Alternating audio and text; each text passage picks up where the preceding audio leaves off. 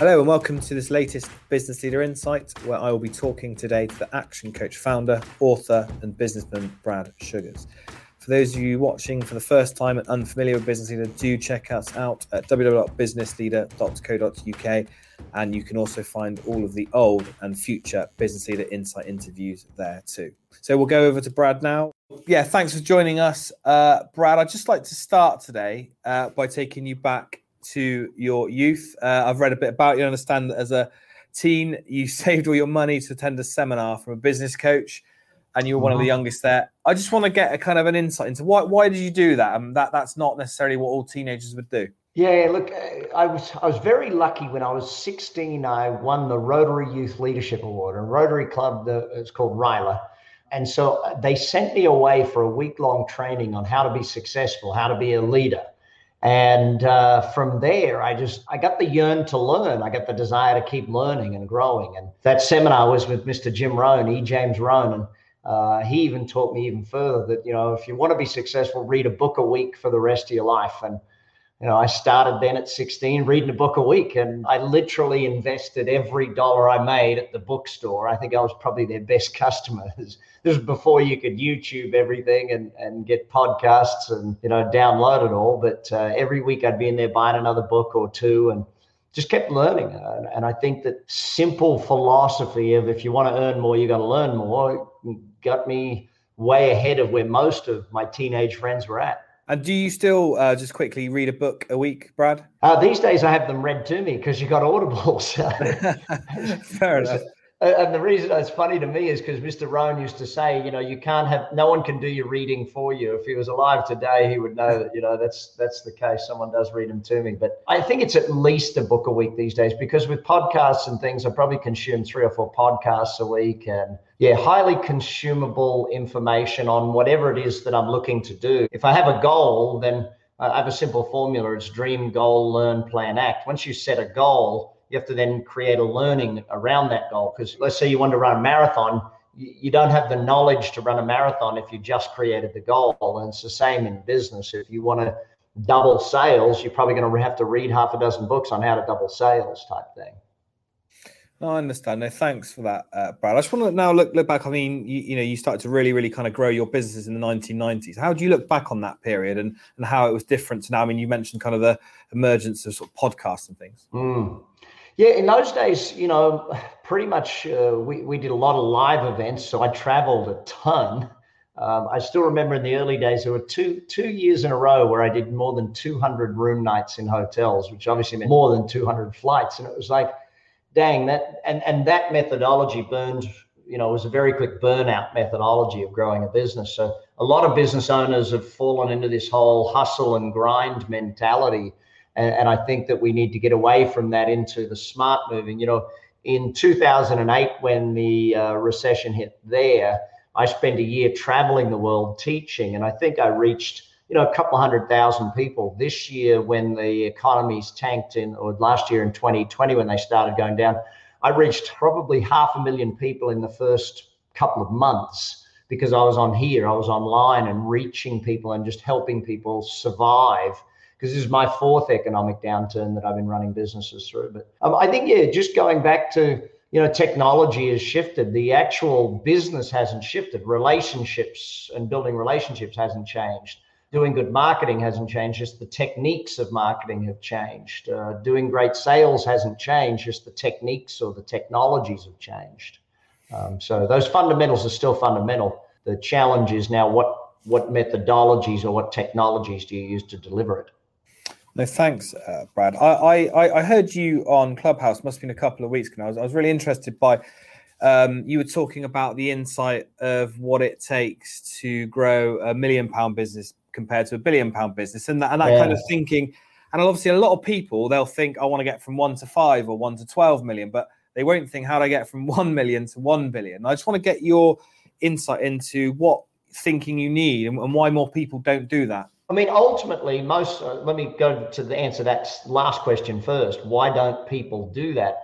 most people build a business based on their own personal needs and wants. And they sort of sit back and think, you know, well, I need a hundred grand a year to make my life comfortable. So I'll build a business that makes me a hundred grand a year. Therefore, that's enough. They don't look at the end user market and say, okay, I'm going to build a business based on the, the size of the market rather than the size of what I personally want. Or they use the 10% more growth methodology. You know, oh, last year we did X, so let's this year we're going to do 10 or 20% more than X type thing.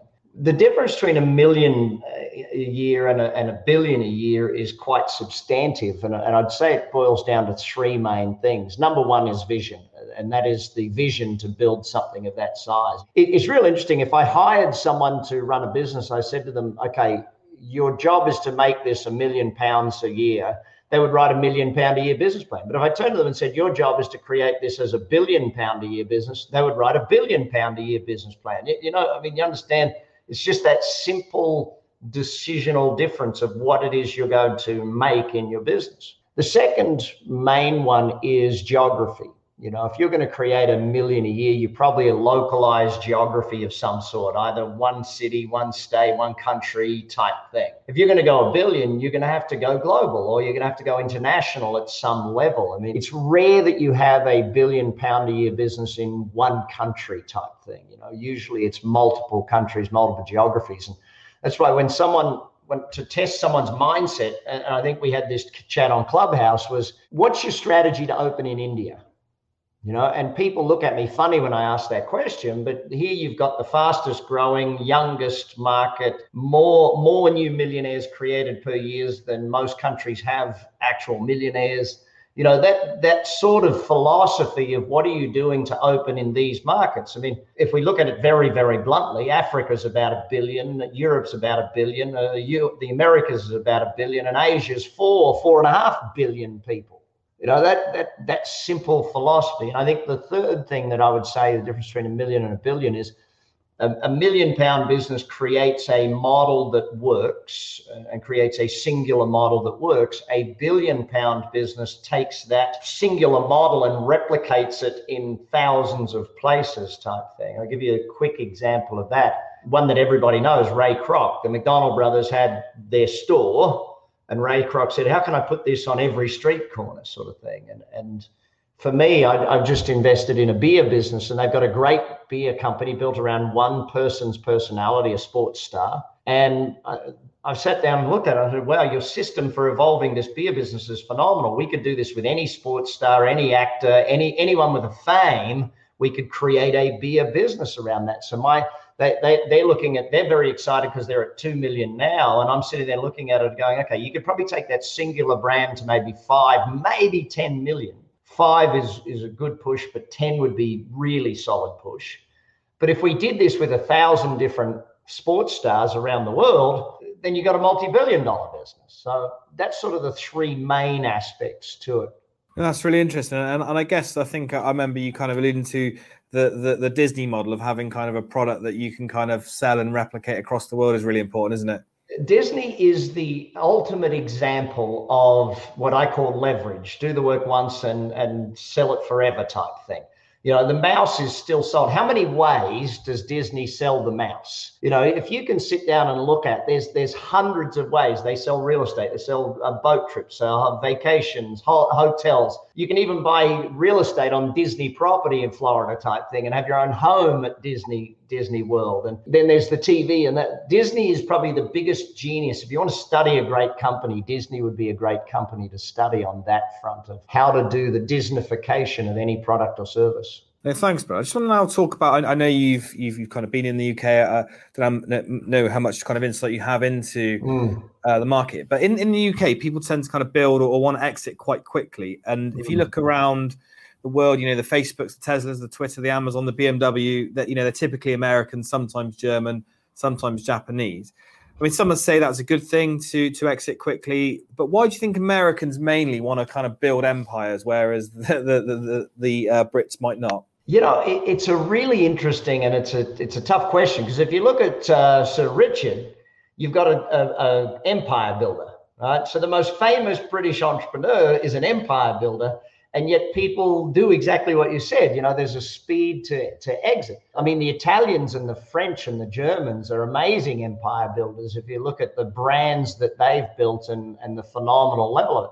I think there are more uh, empire builders in the uk than we see. But if i can be very uk about this they don't want to be known. They don't want to be the, the famous type person, that sort of thing. Their, their business doesn't depend on their fame the Facebooks and the Teslas and the Twitter. See, these are dependent upon the fame of the owner. The, the owner's fame is wrapped up. And I think that's a big difference between the US and the UK when you sit and look at that. I'm interviewing Sir Alan Sugar in a few weeks' time. And it's it's interesting that he's another one, him and Sir Richard are sort of the only ones that really put themselves out there type thing. And I think that's a big difference between it. The UK produces some of the best entrepreneurs in the world but they stay in the UK. And that I think is one of the main empire differences. Those who go external, those who go global do phenomenally well. Those who stay within the UK and don't take on the US as a, as a market type thing. And even if you just look at the music business, you've got a bunch of amazing musicians and, and singers and artists in the UK that never take on that US market. Me coming from Australia, if I didn't go global, there's no way. I mean, Australia is so tiny in market size, large land mass, but tiny in market size. It was hard to go and create a massive business in, in little old Australia. So I had to go Asia, I had to go Europe, I had to go to Americas and stuff. And I think that there are more empire builders than we think of in the UK, but it's also become very sexy to exit. Rupert Murdoch was one person that I followed a lot on business in certain aspects, not necessarily other aspects, but certain things. And and you sit down and you think he is an empire builder. You know, he's he's not about what is my latest share value. He's about what value are we creating for 10 years and 20 years down the road. And I think that long-term thinking is harder, and especially because the millennial generation has been brought up with a very instantaneous thinking. And that's why in and out in three to five years. And I think a lot of that's become because of venture capital companies. Venture capitalists want to be out in three to five. And so they push entrepreneurs to go out faster and taking that venture capital rather than uh, bank loans and that sort of thing. And that's part of it. The banks aren't willing to fund businesses so therefore, they have to take venture capital. They have to take an exit in three to five to to be taking that capital. No, thanks, uh, Brad. I think yeah, uh, uh, some really you, have kind of hit hit the points on on on the nose there with that one. Um, I just want to move on now and just talk about you know you talked about entrepreneurism and, and you've uh-huh. obviously built built lots of businesses. I just want to get an insight into sometimes when you might be working on something and you know it's it's um, maybe not going to fly. I mean, how do you emotionally detach yourself from that and, and know when to fold and say, look, I got to move on here? Yeah, look, that, that is a really interesting question. And, and for me, it's time value of money. So, you know, I currently run 11 companies. I've got uh, nine standard companies, two tech companies. And, and I sit back and I look at them, and there's one literally three months back where I said to my partners in the business, listen, I'm out. Either you buy me out, uh, we sell the business, something, but I'm out. There is no this is not worth my time to be con- continued with this. And we, we as a rule, my CEOs in my companies, we as a rule have a 12 month turnaround. Either in 12 months, this thing has made its money back or we need to exit it because it's, it's just not worth our time. It, it might be worth our money. You know, we might still be getting a reasonable return, but it takes management and it takes, you know, attending board meetings and reading board reports and reading CEO reports. So it's really a time value of money. 12 months is generally our time limit on an organization that we put our money into and saying, yep, are we making it? No, okay, we're out. Okay, now that's interesting. So I've a, a, almost a formula for it then. Yeah, look, I, what I've found as an investor, not just as an entrepreneur, but as an investor, unless you have a set of written rules for yourself, things you come up when you're in logic moment, you know, like in real estate, if I don't have a logical set of rules to follow, there's a lot of homes I'd like to buy you know but if they don't meet my logical rules and now that i'm not doing it uh, you know we have realtors doing it for us here are the rules that we'll buy. If they don't meet these rules we're not going to buy. If they meet these rules yes we'll buy and so i think that that understanding of having a set of documented rules and that's when people come in and say well what should i invest in I said, well, maybe some books so you don't have to ask me such a silly question. You know, because if you if you had the knowledge, you wouldn't have to ask me that question. And whenever people ask me what to invest in, I just say real estate. I said, what sort? Any? Just buy a house, rent it out. 20 years from now, you've the mortgage is paid off by the tenants. You're good. You got a 400% return. But what if it doesn't go up in value? Doesn't matter. You you put in 20%, you borrowed 80%, someone paid the 80% off for you. In 20 years, you can retire owning that house fully free and clear. Go for your life. And people are kind of like, well, that seems too simple. Okay, then don't do it. I, I, I find that people ask for information about how to be successful in business and then they don't do it. It's like, okay. So I had a guy reach out to me yesterday who said, Can you be my mentor?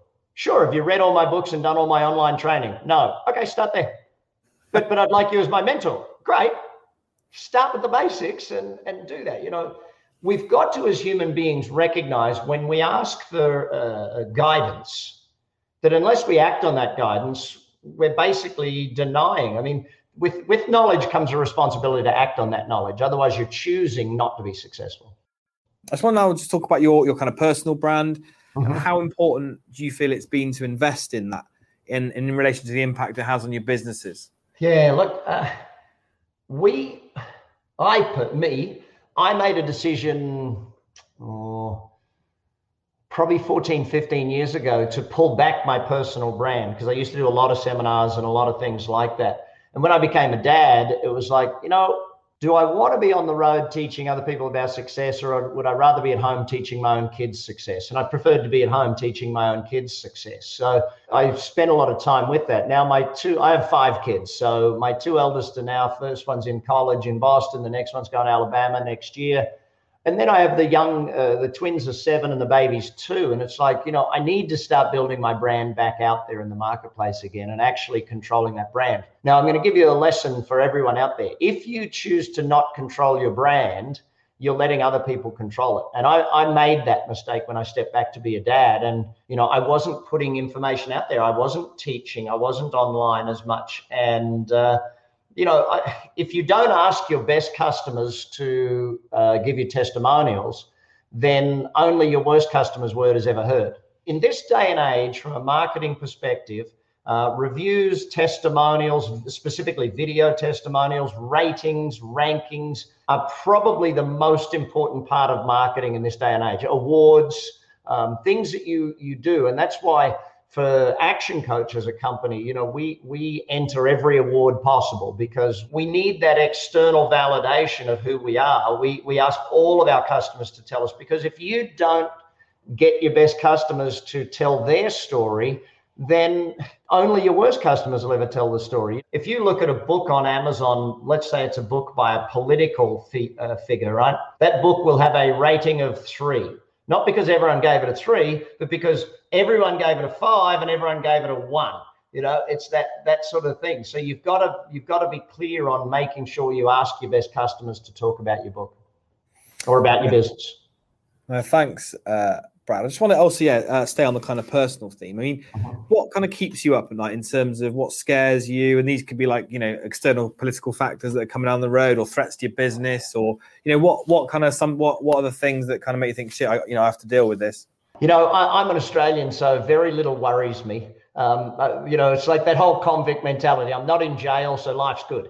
Um, you know, it's it's it's that I, I, used to always joke when I come to England. I always tell the joke of, yeah, you guys sent all the fun people to Australia 200 years ago, you know, and, and it's that that whole mentality. But um, so very little worries me anymore. I don't. I, I've chosen not to do worry. I choose to look at things and learn and educate myself. So if we go back to you know 2019 I, I, talked to my team because we'd been in an economic summer from 2012 to 2020 that's a long time to be in boom.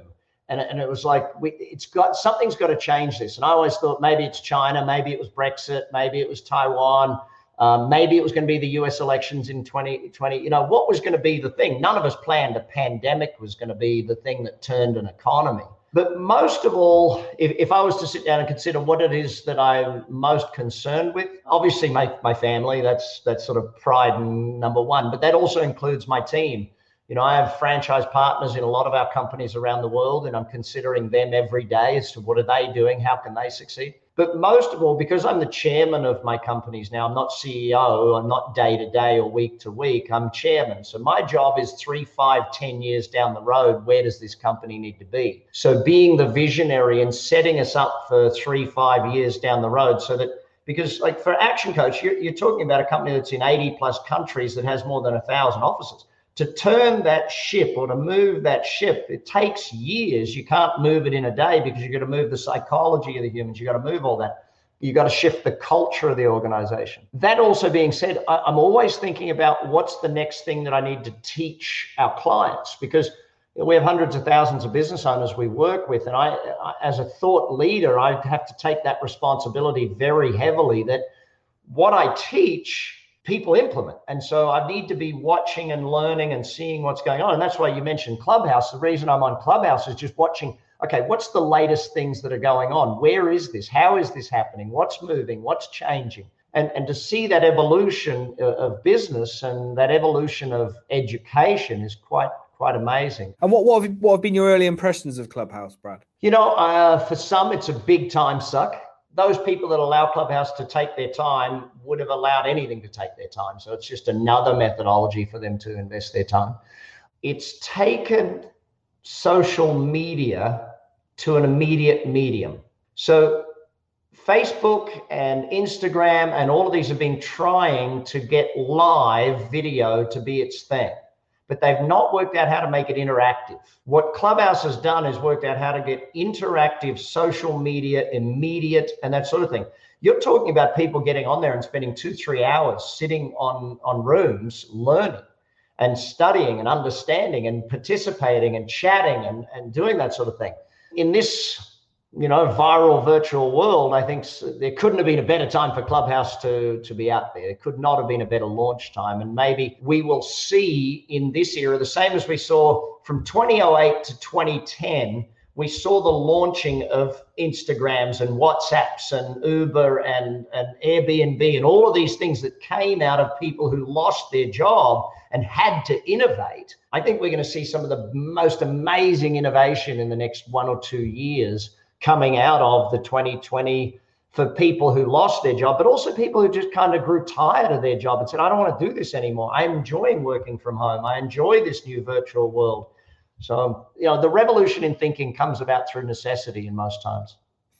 No, no, definitely interesting. And I just want to get like, you know, obviously it's all about omni channel in terms of marketing now, but if you, mm were to kind of have a business and you, and, and you you know you, you had one kind of route to try and attract customers would you use social media pr you know what what what what what do you really like to do? What do you think is most effective? You know one of the things that very few businesses understand is that other businesses have a great relationship with their customer base and if you can leverage that relationship they have with their customer base it can explode you very quickly Uh, and I did it back in the early days. I partnered with newspaper companies and magazine companies and radio stations. They all had thousands or tens of thousands of business owner clients who they wanted to help grow their business because, you know, like you guys as a magazine, you're advertisers, you want them to do better.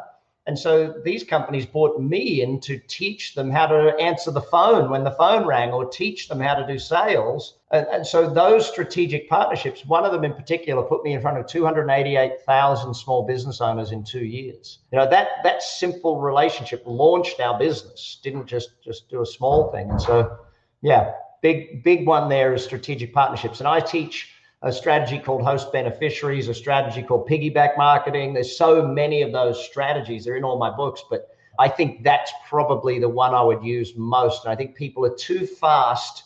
Let, let me also flip back. They're too fast to go to social media instead of SEO. SEO is about people who are already looking to buy your product. Social media is about you trying to convince people to buy your product.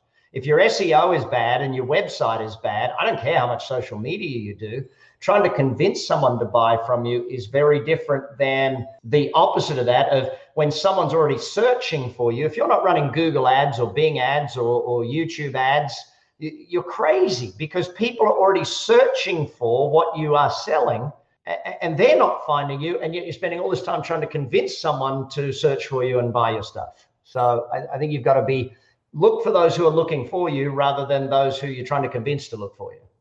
No, really interesting point there, but I think uh, yeah, it's quite easy to forget the fundamentals, isn't it? There. Um, oh, yeah. No, no, definitely. Are, are, you are you based in? Are you in America now? Are you? Yeah, I'm I'm married an American, so I'm an Oz American now, dual citizenship. uh, I, I'm an Australian and an American. I live in Las Vegas, and people always ask why Las Vegas, and I, my answer is simple: it's the only city in America fun enough for an Australian to live in. So you know, that's that's definitely a part of it. But um, yeah, it's yeah. Once you marry an American, and you know, our kids are all both Americans and Australians as well, so that's kind of cool as well. nice. Just um, want to get your. I mean, how how how how are things over there in terms of as the mood changed from sort of Trump to Biden, and yeah. Yeah, look, um, you know, I, America politics is far more upfront and in your face than it is in pretty much anywhere else we do business in the world. It's not as in your face, but the best description I can give of American politics is it's like sports. You know, what's your favorite sporting team? It's football. It's a team called Ajax. Yeah. Right. So whether they're having a great season or an awful season, they're still your favorite team, right? Yeah. And if for five years they had awful season, you'd still have them as your favorite team. Yeah, yeah, yeah. Right. That's American politics. Whether the Democrats or the Republicans are good or bad, if you're a Republican, they love them no matter what. If you're a Democrat, they love them no matter what. There needs to be yeah. more in, independent voters who move from party to party based on the, the, the, the leader of the time you know, I think that President Trump should have been called CEO Trump. Um, he was mm. never really presidential, and I think we all recognize that factor about him. But he was a great CEO of America. You know, he ran it to the bottom line, and that's what he did. And so, Biden, on the other hand, um, if you can consider him to be actually running it rather than Kamala Harris, I think that you're going to see far more social swing and far more internationalism, and and that's what Obama did.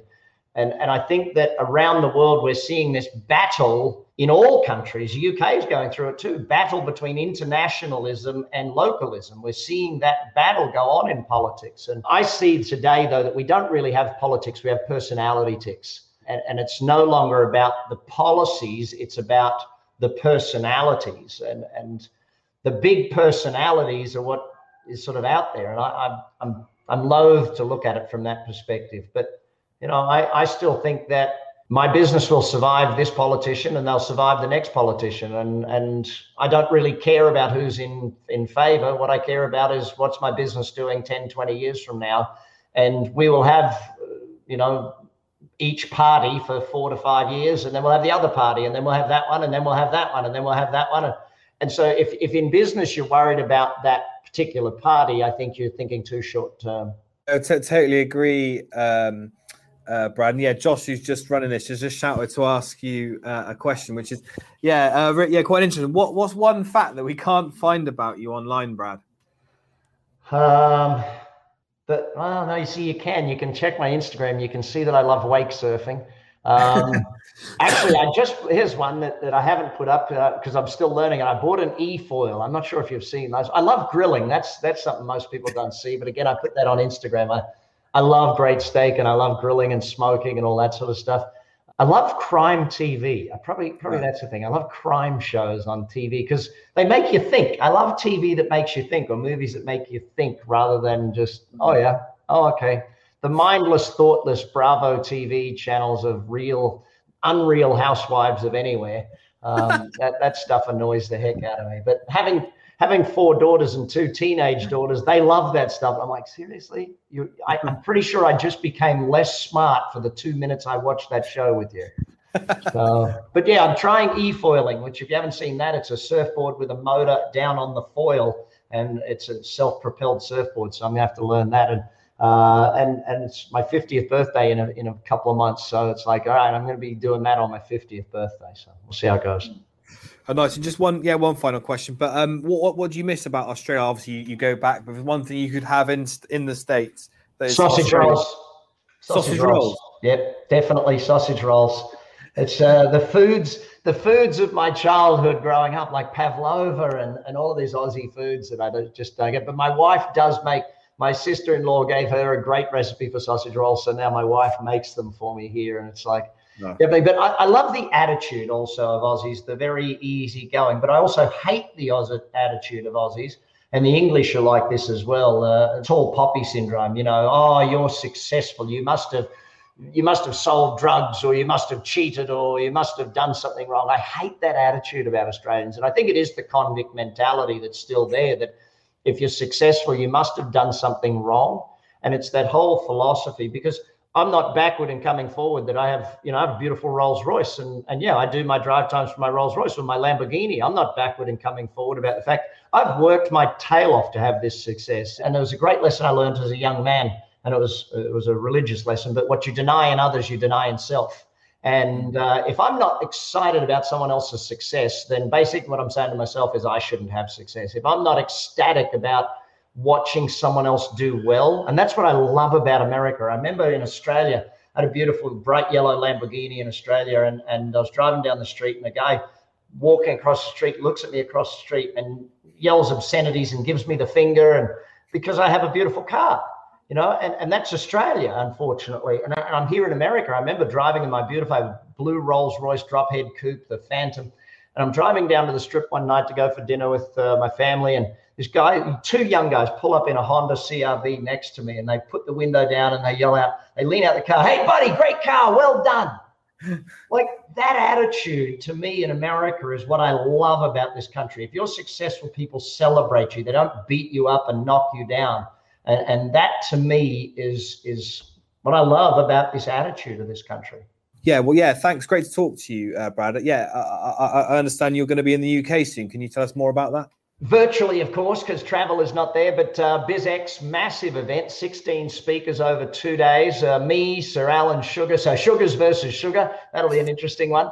Um, and uh, Marcus Buckingham. Uh, who else we got? We've got um, Seth Godin, the master of marketing. Jeffrey Gitomer, the master of sales. There's so many great Olympians. We've got all of the most amazing speakers. So um, I'm excited to be speaking on that stage, and uh, I'll, I'll, be learning as well as speaking at that one. Is there anything you wanted to add that we didn't kind of cover? Um, yeah, for, for, for the viewers and readers. No, I think that ultimately um, success is yours if you want to grow into the person that becomes successful. Many years ago, I set a goal of retiring at age 25. In fact, when I met Jim Rohn at 16, I set that goal. I remember my friend who I told, Leon, he said, Yeah, I want to do that too. And he told his dad, and his dad sat us down and told us why that's not possible. Now, here's the here's the thing. When you set a goal, someone will tell you it's not possible for one simple reason. That's the truth.